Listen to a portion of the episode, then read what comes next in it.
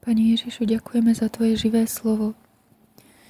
Po těch slovech vyšel Ježíš se svými učedníkmi za potok Cedron, kde byla zahrada, do níž vešel on i jeho učedníci.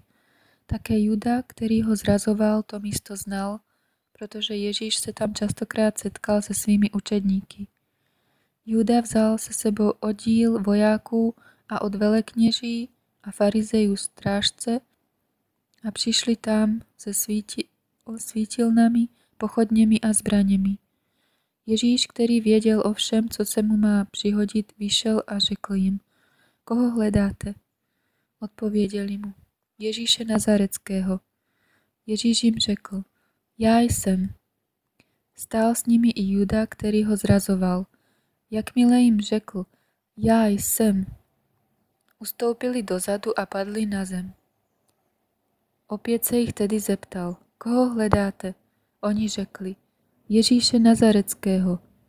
Ježíš odpověděl, řekl jsem vám, že jsem to já. Hledáte-li mne, nechte tyto lidi, lidi odejít. To, aby se naplnilo slovo, které řekl. Z těch, které si mi dal, nestratil jsem nikoho. Šimon Petr, který měl meč, jej vytasil, udeřil veleknězova otroka a uťal mu pravé ucho. Jméno toho otroka bylo Malchos. Ježíš řekl Petrovi, Schovej meč do pochvy, což nemám pít kalich, který mi dal otec. Ďakujeme Duchu Svetý.